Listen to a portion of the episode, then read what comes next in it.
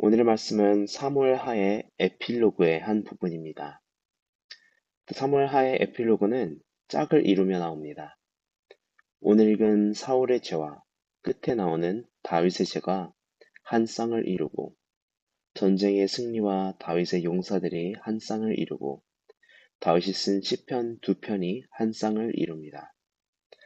용사로서 시편 기사 및 예배자로서 또 왕이자 죄인으로서 그의 삶을 요약합니다. 저는 오늘 함께 읽은 이 말씀을 읽으면서 솔직히 마음이 불편했습니다. 굳이 그렇게 했어야 할까?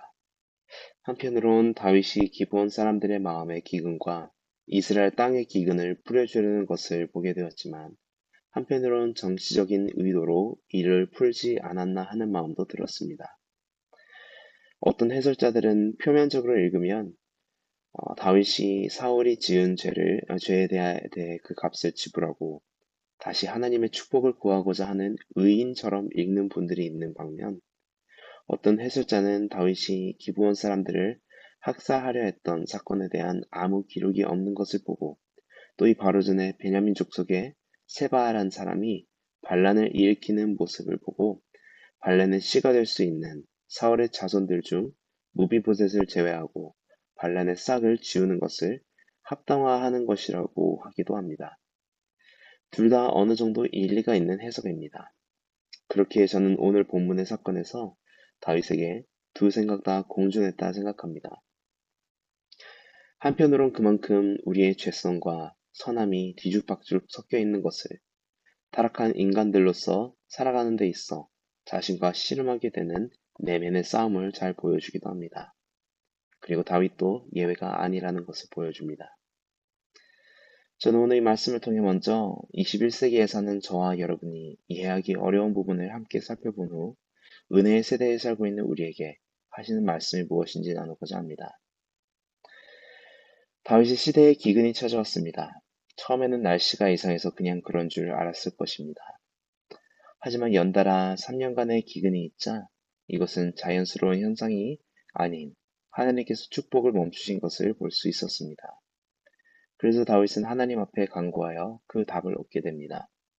그제서야 사울이 왕일 때에 지은 죄에 대한 현상이란 것을 알게 됩니다.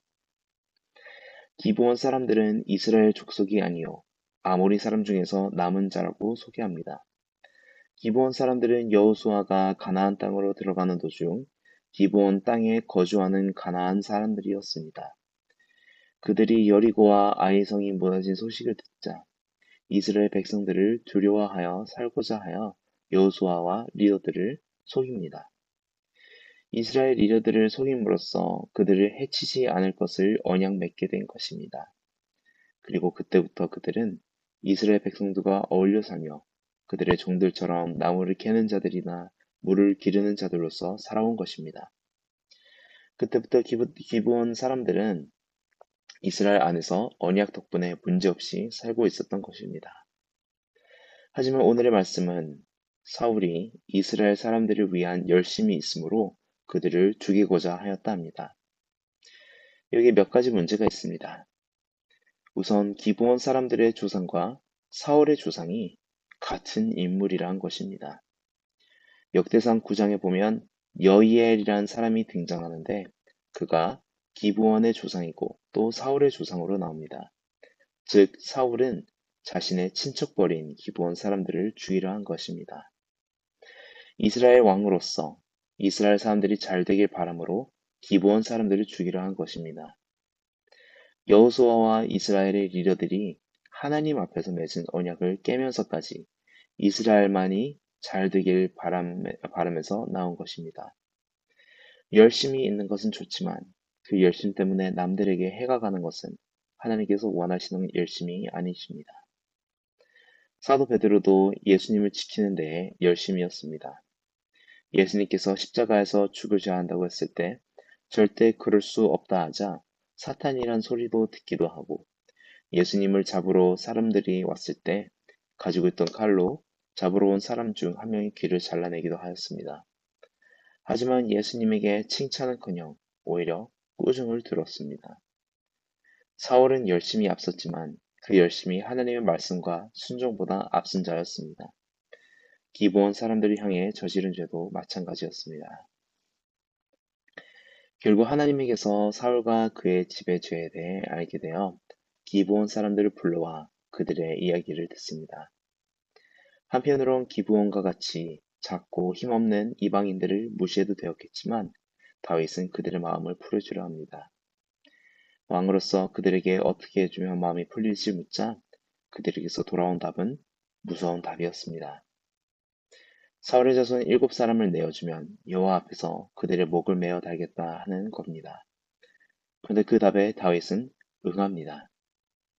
한편으로는 다윗이 왕으로서 그럴 수 없다. 다른 방법을 찾아보자고 할 수도 있지 않나 싶습니다. 하지만 앞으로도 계속 다윗의 골치를 아프게 할 수 있는 사울의 자손들을 멸할 합당한 기회가 온 것이기도 합니다. 이때 다윗 안에 어떤 고민과 어떤 계획이 있었는지는 모릅니다. 우리가 아는 사실은 다윗이 그들의 요구대로 들어주었고 그리하여 요나단의 아들 무비보셋을 제외한 일곱 명을 넘겼다는 것입니다. 또 한편으로는 이것이 죄의 결과이기도 합니다. 출애굽기 20장 5절에서도 하나님께서 죄에 대한 값을 3, 4대까지 이르게 하시겠다고 나옵니다. 우리는 사무엘 말씀들을 통해 하나님께서 죄에 대한 대가를 요구하시는 것을 여러 번 보았습니다.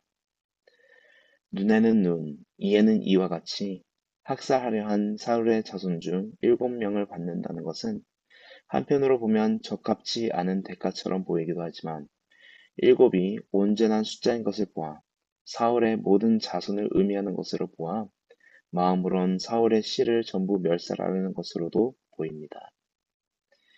그리하여 사울의 첩 리스바에게서 난 아들 둘, 그리고 사울의 딸 메랍에게서 난 아들 다섯을 기브온 사람들이 넘겨 그들이 동시에 죽게 됩니다.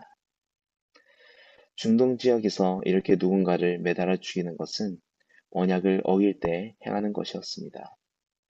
사울이 이스라엘이 기브온 사람들과 맞은, 맺은 언약을 어겼기 때문에 행한 것이기도 합니다. 어찌되었든 중요한 것은 또 슬퍼하는 자들이 나오게 되었고 또 다른 아픔이 생기게 된 것입니다. 죄는 죄를 낳게 되고 죄의 연속성은 끊어지지 않게 되는 것입니다.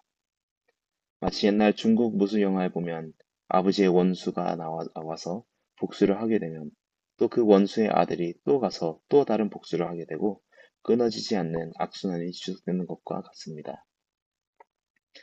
그것을 끊을 수 있는 것은 바로 용서와 화해뿐입니다. 마치 사울의, 사울의 죄의 대가가 그의 아들들 또 손자들에게 이어진 것처럼 아담과 하와의 죄도 지속적으로 내려오고 있습니다. 그리고 그 죄들은 전부 하나님의 뜻과 어긋나는 일일 것입니다. 마치 사울과 그의 집이 기부원 사람들에게 죄를, 지은, 죄를 지은 것에 대한 대가가 필요했던 것처럼 우리도 하나님께 짓는 죄들에 대한 대가를 지불해야 합니다. 오늘 저와 여러분이 읽은 이 이야기는 율법 세대에 속한 이야기입니다. 은혜의 세대에 속한 우리에게는 다른 엔딩이 있습니다. 다윗의 에필로그는 죄와 아쉬움과 후회가 있지만 우리의 에필로그는 그렇지 않아도 됩니다. 왜냐하면 우리에게는 복음이 있기 때문입니다. 사울의 죄를 그의 아들과 손자들이 대신 지불해야 했지만 우리의 죄는 하나님의 아들이 대신 지불하여 주셨습니다. 일곱 명의 자손, 즉 사월의 자손 전부를 뜻하는 숫자의 아들들을 내어줘야 했지만 하나님께서는 완전하신, 완벽하신 아들을 내어주셨습니다. 사월의 아들들이 나무에 매달려 수치를 당한 것처럼 예수님께서도 나무에 매달려 수치를 당하셨습니다. 사울이 언약을 깨뜨려 그러한 수치를 당하였지만 예수님께서는 우리가 언약을 깨뜨렸는데 예수님께서 대신 그 수치를 당하신 것입니다. 사랑하는 성도 여러분, 우리는 새 언약에 속해, 소, 어, 새 언약 속에 사는 자들입니다. 히브리서 8장 12절, 13절에 나오듯이 하나님께서는 우리를 새 언약 안에서 비교할 수 없는 은혜를 허락하셨습니다. 내가 그들의 불의를 극률히 여기고 그들의 죄를 다시 기억하지 아니하리라 하셨느니라. 새 언약이라 말씀하셨음에 첫 것은 낡아지게 하신 것이니 낡아지고 새하는 것은 없어져 가는 것이니라. 오늘도 이 새 언약 안에서 죄 사함 안에서 주님의 극률하신가 은혜 안에서 감사와 기쁨이 넘치는 저와 여러분 되길 주의 이름으로 간절히 축원합니다.